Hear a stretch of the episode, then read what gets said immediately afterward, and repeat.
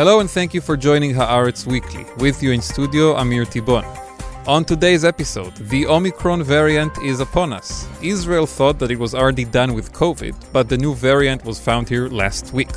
How will the vaccines hold the line? And what will new medications against COVID do with the new variant? We'll hear about all that from an expert. And also, later on the episode, hear a segment from a Haaretz exclusive briefing with Israel's top public health official.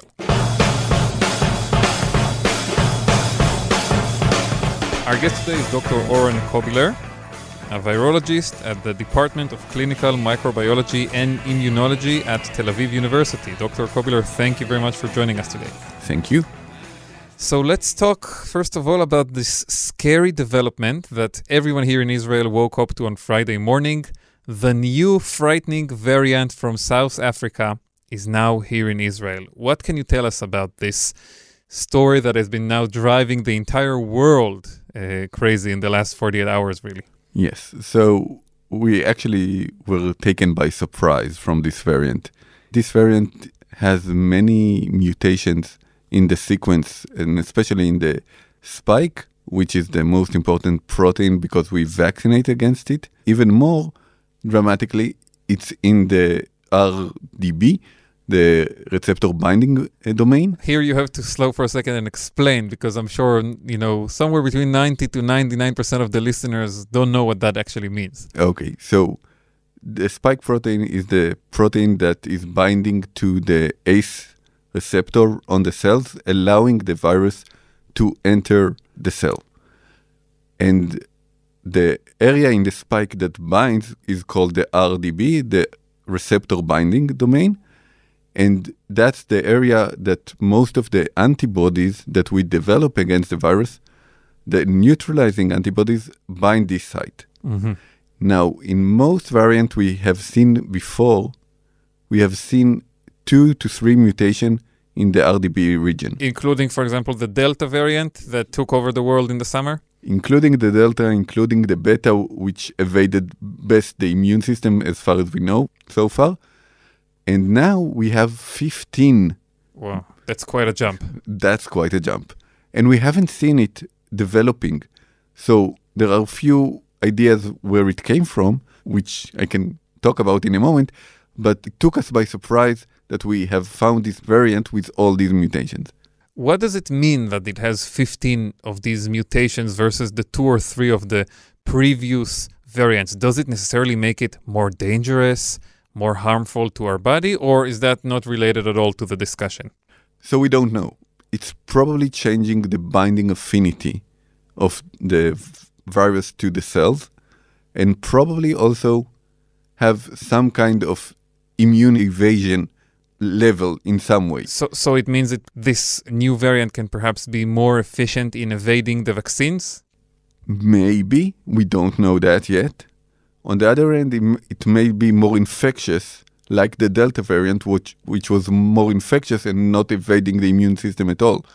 So it can be go both way, and it actually can be a variant that has no pathogenic effect. It doesn't cause any harm, but is infecting much better. So all the scale could be happening. We don't know that yet. It will take time until we know it. So no panic right now is what you're saying.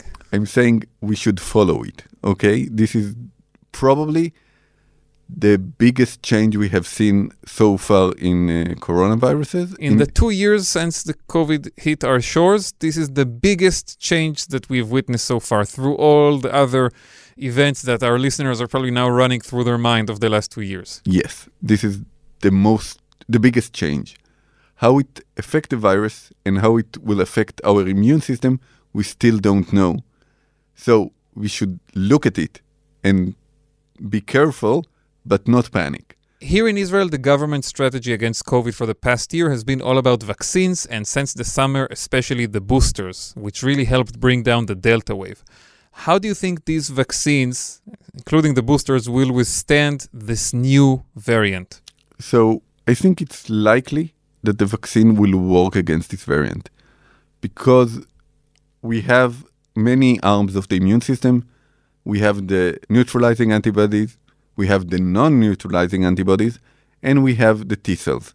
This probably will hit the hardest in the neutralizing antibodies, but will not affect that much the two other arms of the immune system, and therefore, even if people will get infected after they are vaccinated, they are unlikely to become very sick. So that sounds like good news, and it reminds us a bit of, again, the de- debate about the uh, Delta variant here in Israel, where we saw that there was waning immunity for old vaccines, but once people got the booster, even if they caught the Delta wave, in most cases, they had a more light disease. Right. I think the wave in Israel, the fourth wave, was mostly because of waning of the immunity and not because of the Delta as much. Mm-hmm. And now we are in a good shape in most of the people who took the boosters. The problem is we have 1 million people who haven't taken the booster yet, and we should get to them. 1 million who had two doses and did not get the third one. And this is separate from another segment of the population who have no vaccination at all. Yes, of course. And the kids oh, that couldn't get until now and now are getting quite slowly because the parents are a little bit afraid from the vaccines instead of being afraid of the virus. And maybe now, with all the headlines about the new variant, people will pick up the vaccination rate a bit when it comes to children. Do you strongly recommend to vaccinate kids 5 to 11 year old against coronavirus? Yes, I'm st- strongly recommend. I vaccinated my own child Last week? last week. hmm How, what was the reaction? She was quite happy. She was waiting for it because she wants her life back and she doesn't want to go into uh, Isolation, isolation quarantine. Yeah. So she was quite happy. And and why do you recommend it? It's from a place of protecting the kids from COVID. It's from a place of responsibility for a broader society. Why do you say it's a strong recommendation coming from you? So the first thing is that I think we need to protect the kids, both from uh, long COVID and from the PIMS. The other thing is that as a virologist, I know that viruses can cause long-term effect that will appear after years. Vaccine, in all the history of vaccine that we have already 200 years of history, never did we see anything that happens weeks after the vaccine was given. So, in my point of view, I'm much more afraid what will happen next in the kids that got infected and not in the kids that got vaccinated. And that's why I highly recommend the vaccines.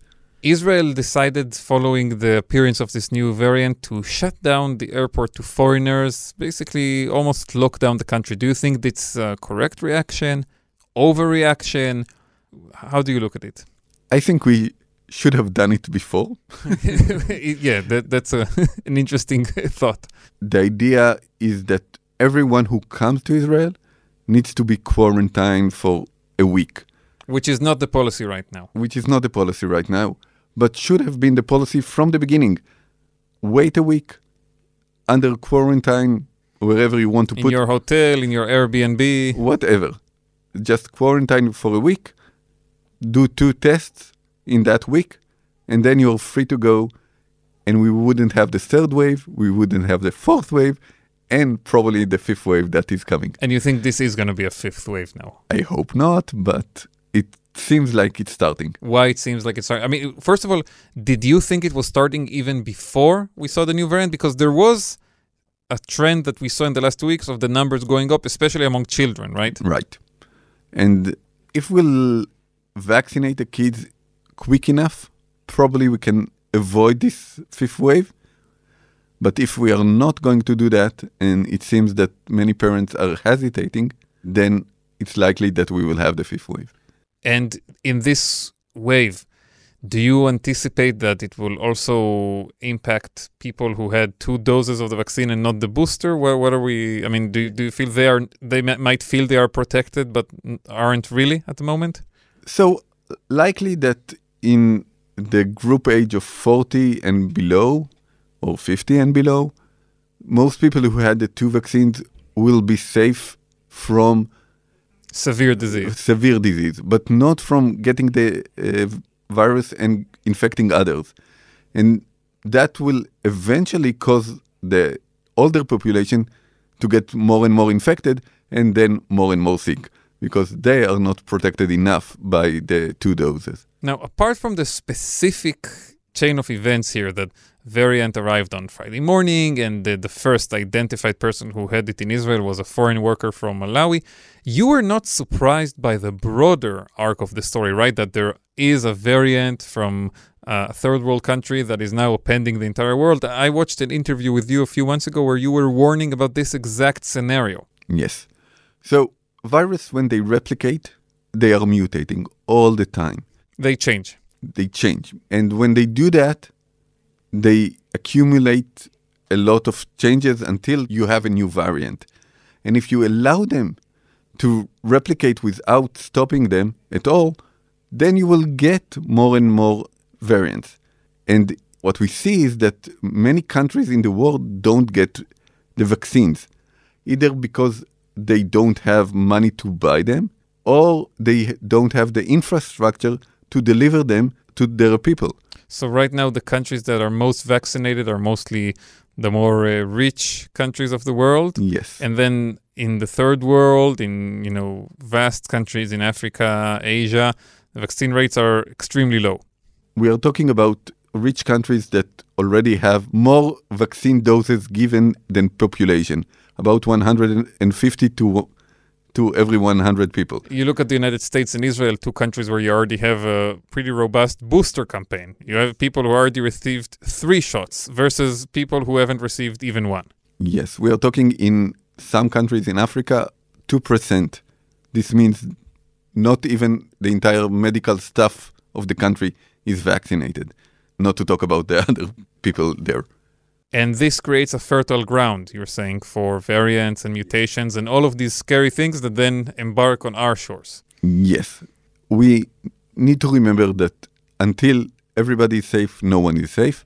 We need to slow down the replication of the virus everywhere in the world in order to prevent the emergence of new variants for one's personal safety, I think we both agree that the boosters were the best thing that could happen. And, you know, I, I got mine and everyone in my family, and I assume the same for you.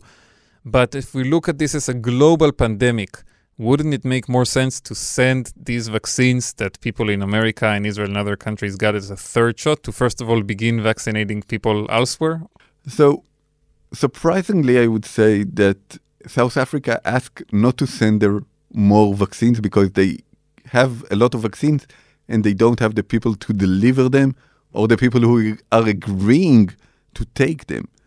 So we need to do more than just send the vaccine there. We need to have stuff that can give them, and we need some kind of way to explain to the people why it's essential that they will take it. Yeah, so you're saying it's not necessarily an issue of who gets the vaccine, but it's also the means to distribute it and the willingness of the population to, to take it. And, and this reminds me of the story we had here in Israel over the summer with the swap with the Palestinian Authority of vaccines that uh, then didn't work out. And I think those vaccines eventually went to South Korea. And you see that there's also a lot of times political considerations as well in whether or not people get the vaccines. Yes. It's not only to bring the vaccines. You need to bring them to the shoulder of the people. Otherwise, they have no effect. Yeah, to bring to the airport is one thing, but to bring it actually into the arms is completely, completely different. different. And you can see it even the, in the US. In the US, you have states that the vaccination rate is really low because people are not willing to take the vaccines. So we need to vaccinate everyone. We need to bring back the trust in science. That's the most important things to do now. And you can see it all over the place. You can see countries like Britain that have many, many cases, but much less deaths than the first and second wave that you didn't have the vaccines. The vaccines work really, really, really good. And we had them in no time because science is such an wonderful example of how science is. I, am I'm sorry for the listeners that they can't see the smile on your face right now when you begin to talk about the uh, achievements of science. Let me ask you about another uh, scientific breakthrough, which is the medications. How much of a game changer are these in your view? And do you think they will have an impact with this new variant now? The good thing about medications is that they probably are not as subjected to variants as the vaccines. Yeah, the vaccines were manufactured with one specific variant at the time Yeah. in thought, and now they have to be updated, maybe. Whereas the medication you're saying is more generally fit to COVID. On general, yes. The problem with medication is that once you start using them, you will get resistant to the medication. That's for sure. Unless you give them in a cocktail, like you give the AIDS medication or the uh, hepatitis C medication, that you give two or three together to prevent the emergence of resistance. Otherwise, you will get resistant really quick. And this will happen here as well, you assume. I'm sure. But it will take time. So you can give it for a year or something like that against all the variants we have, but eventually you will gain resistance. It's not a will- lo- it's not a long-term solution, is what you're saying. No.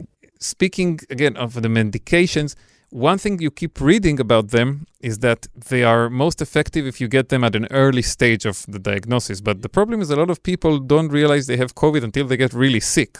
So, is there a way to get over that uh, obstacle? Testing, testing, testing, and again testing. That's the main way. Do you think Israel does enough testing today or not? Israel is doing enough testing. Israel is probably one of the best countries in testing. And we are actually, when we looked on serology, we didn't find new cases. Th- this is what happened in the beginning of the school year when there was the serological test, and, and it was a bit, in, I don't know, surprising, disappointing to see that not as many people had COVID antibodies as we expected. Well, we expected. Yes, yes. Some of us expected that most of the cases we already saw. And that was what we found. And that's not surprising because we are doing a lot of testing. And testing is the way. The problem is that people who are offered these uh, drugs are not taking them because they think this is a very easy disease. In the first week, it's a flu-like symptoms, and that's it. In the second week, when you have trouble breathing, then it's too late for you to get these. Uh, They're not going to help the medication at that point. they are not going to help.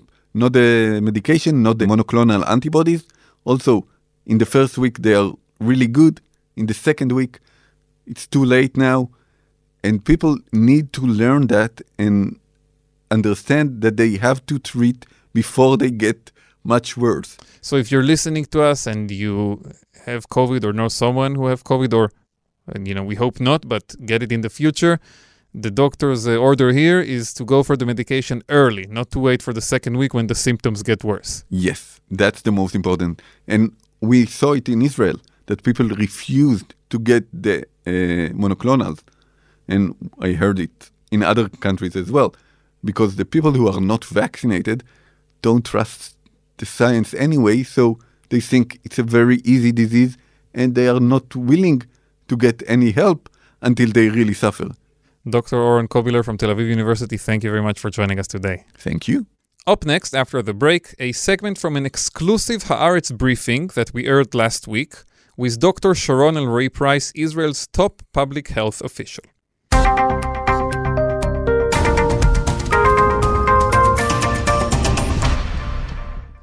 Last week, Haaretz hosted Dr. Sharon Alroy Preis, Israel's top public health official, who has been at the front of the country's war against COVID for the last two years.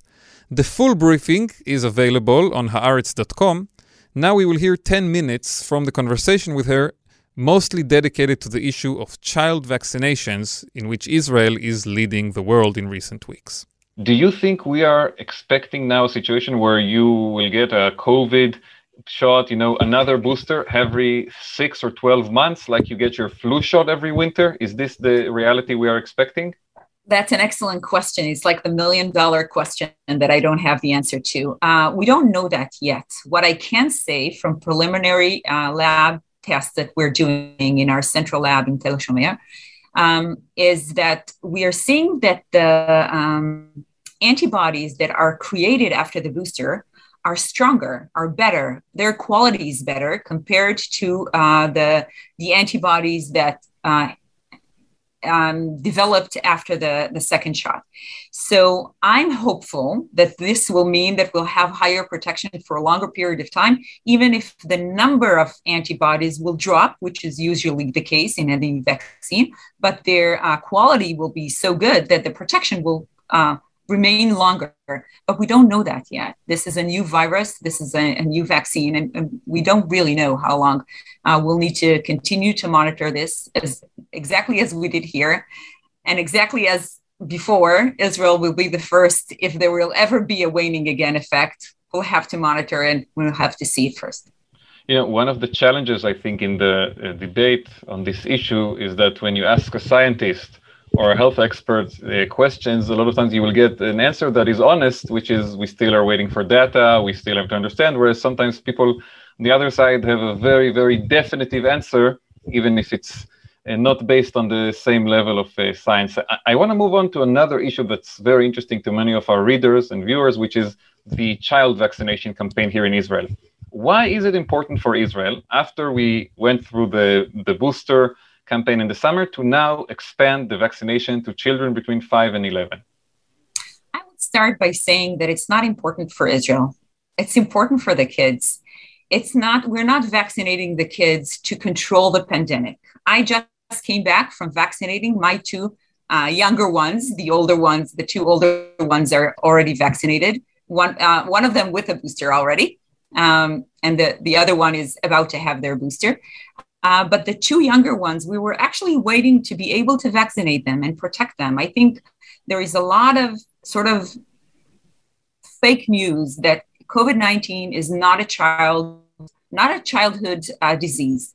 It is very true that COVID 19 is uh, more harmful for adults than for kids. That's very true. Uh, the risk of, um, of a, a, child to, in their active disease uh, go into ICU is low. Most of the kids will go through this uh, disease uh, being asymptomatic or with mild symptoms. Uh, out of more than half a million kids who have been confirmed in Israel since the beginning of the pandemic, uh, we had over 200 cases that were severe and critically ill and 11 uh, deaths. most of them with kids that had risk factors. One of them uh, died that did not have a risk factor. Uh, but really, the proportion is more than half a million uh, were confirmed cases, and only 200 had severe and critically ill uh, disease. But the thing is, COVID 19 is not just the disease of the acute phase. So, after the acute phase, there is four to six weeks after, there is the risk of PIMS, uh, which is the multi inflammatory uh, reaction um, that happens. And that happens usually in kids who are healthy. And that happens and causes 60 to 70% of them going to the ICU and with a mortality of 1 to 2%. So in Israel, we had over 200 cases of PIMS and two mortality, one definite and one a suspected mortality of, uh, of kids who were completely healthy. And so I would not want my child to be at that risk. And then even if you go through the, the PIMS and nothing happens, um, there is some percentage, and we can argue what percentage it is, that has long COVID. Uh, we've seen this in adults. In adults, um, the, the research is between 10 to 30% of adults that continue to suffer from symptoms like difficulty uh, in memory and difficulty in um, active, being active, shortness of breath, uh, tiredness, uh, problems with um, with joints, all sorts of symptoms. With kids, uh, there is more and more research coming out to show that it, th- this uh, also is a phenomenon of kids.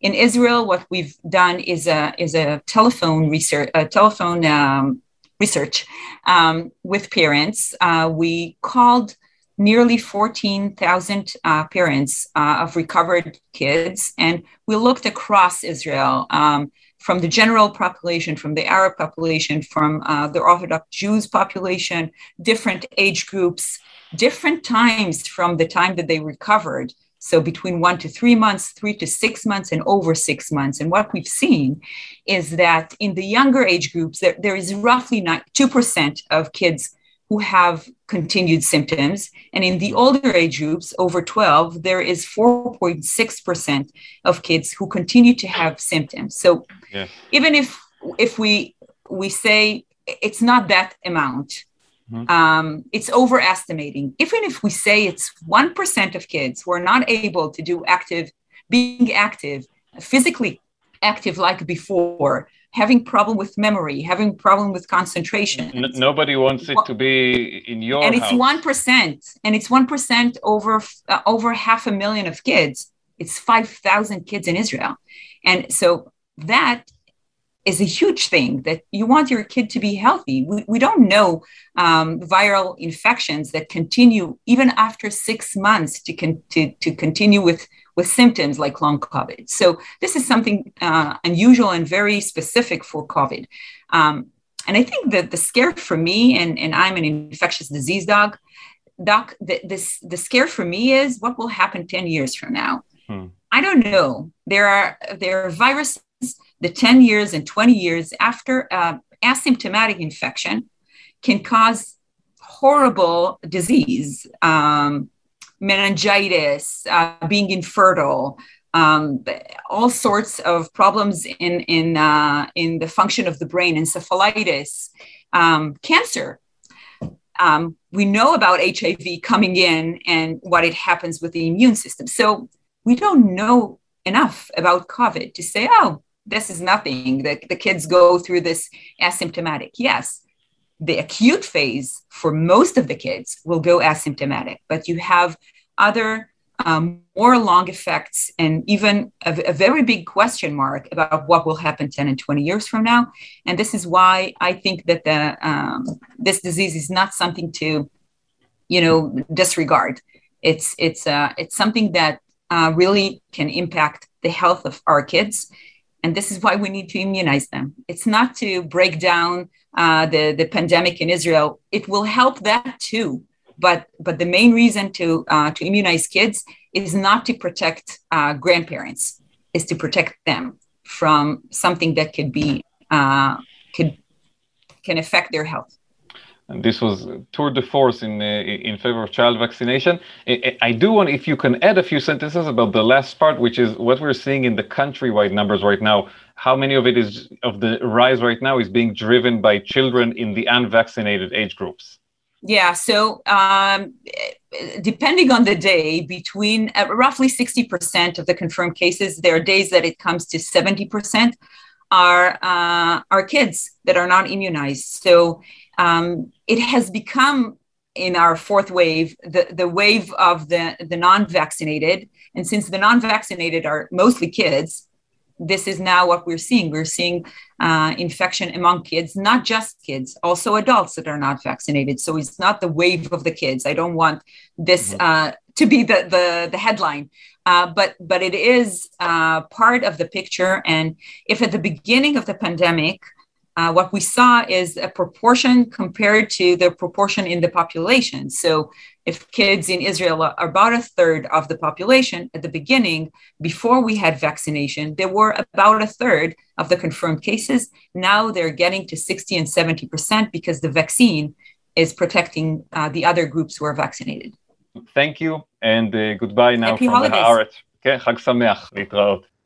And that's it from the interview with Dr. Sharon Alroy-Preis, which you can find on haaretz.com to hear her also discuss the booster shots, the issue of waning immunity, and also the harassments that she personally has faced from anti vaccine activists in Israel.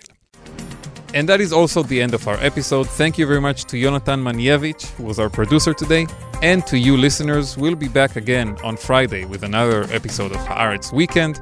Until our next meeting, Shalom from Tel Aviv.